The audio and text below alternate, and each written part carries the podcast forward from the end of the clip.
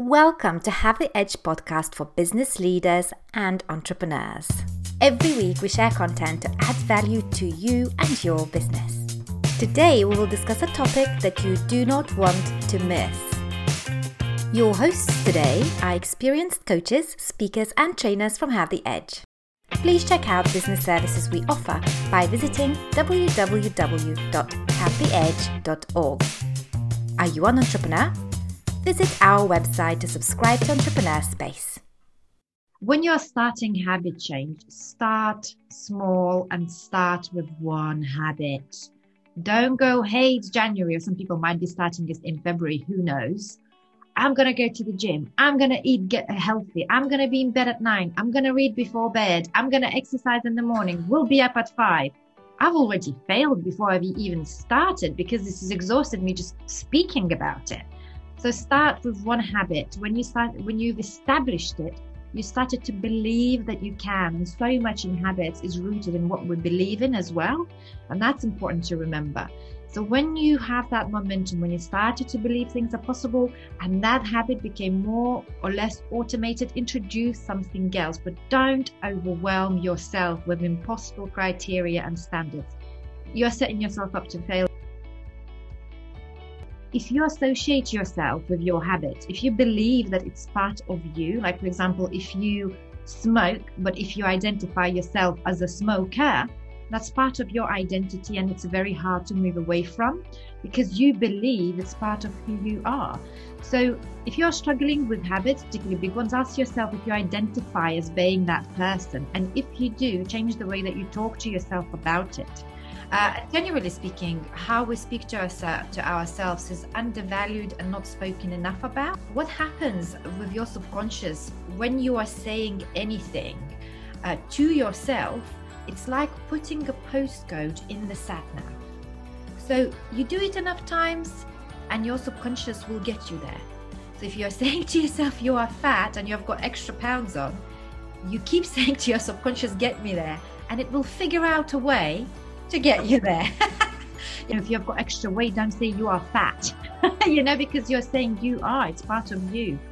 Um, you know, just rephrase it in such a way that that you disassociate it from it and you look at it as something that you do rather than something that you are. Be careful what you're saying to yourself in regards to negative terms. So, to give you an example, I don't want to be fat your subconscious, it's been proven, doesn't pick up, I don't want to. All it picks up is the fat. That's it. So if you're saying to yourself something along them lines, I don't want to be fat, I don't want to be unhealthy, I'm not going to be something, forget it. You need to rewrite your script.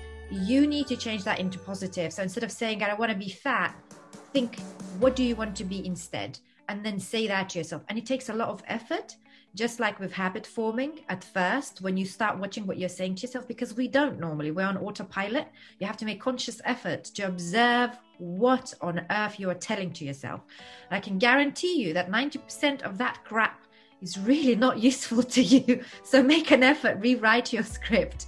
Change those negative things that you're saying to yourself into positive ones and make conscious effort repeating them to yourself. And that's why people who poo-poo the positive affirmations it's so much fluff and rubbish. Well guess what? That's why they work because they get you to repeat good positive stuff to yourself instead of the crap you're telling to yourself to eventually rewrite that script that's what they're for and it works because if it didn't people wouldn't be doing that would they really bolt on the good habit to something that you already do every day. So, to give you an example, I had a client and we were working on the foot drop, and there are very specific exercises that you have to do. So, for my client, I said, Listen, do you brush your teeth every day? She said, Yes, of course I brush my teeth every day. I said, Okay, whilst you're brushing your teeth, make sure you're doing that exercise at the same time. Then that way, she can only skip the exercise if she forgot to brush her teeth which is highly unlikely. So that's another trick to help you form good habits. Bolt it onto something you already do. We all talk about willpower. What people might not know actually is that willpower is an exhaustible resource. There is a certain amount of energy when, when it comes to decision making, conscious decision making that we have when we start the day. Know, you wake up, And if you want to be productive in the day, do everything that you need to make decisions for.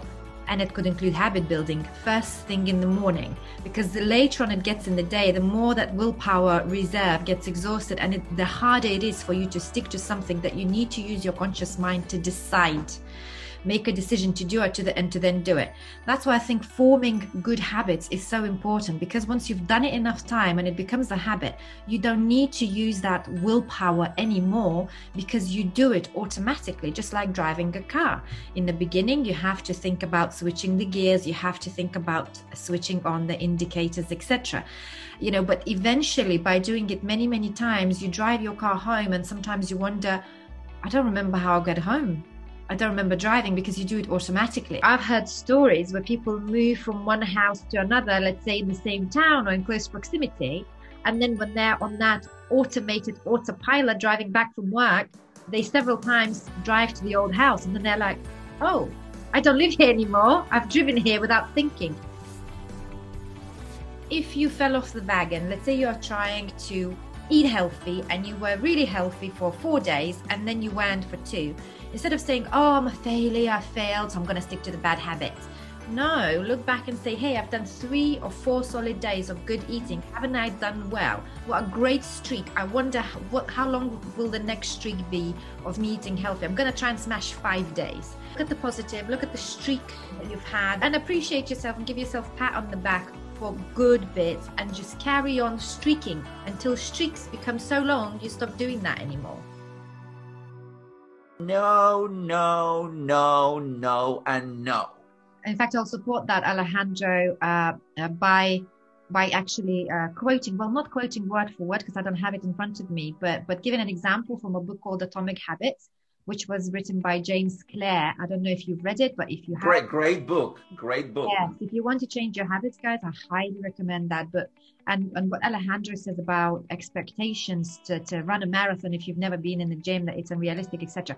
In fact, what James suggests to do, if you want to start a habit of going to the gym, literally just start going to the gym. Doesn't involve exercising. Just, I'm gonna edit that. You better. You better edit that out. um, yeah, so just turn up. Basically, just turn up, have a little walkabout, spend more and more and more time there, and then introduce some walking on the treadmill whilst you're there, getting on the bike whilst you're there. And so it starts slowly. So even if you just show up and not lift, don't lift a finger in the gym, you're already starting a habit of showing up. Right. In fact, that's how I got into coaching, guys, because first and foremost, I was a personal trainer after I've sort of changed my career from accounting to, to personal training, I couldn't get over why people started something and they never followed through, particularly in January. Um, I know now.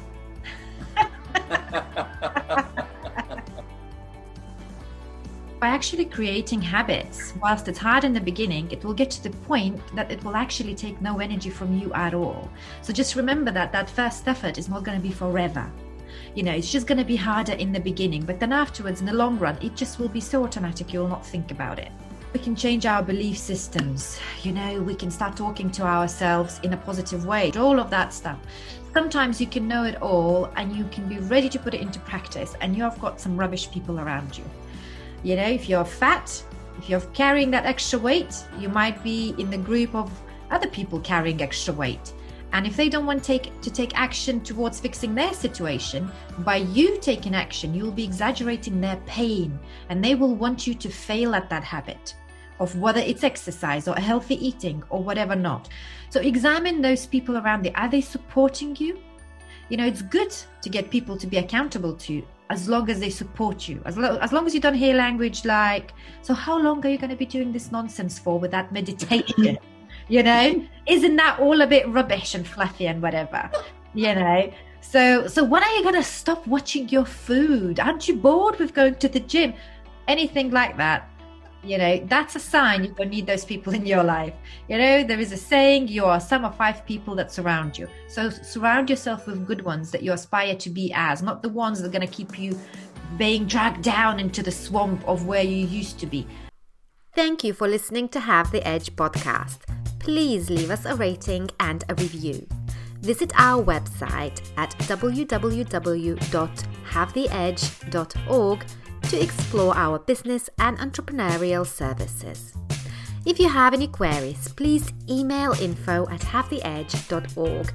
And to keep up to date, please follow us on Facebook, LinkedIn, and Instagram.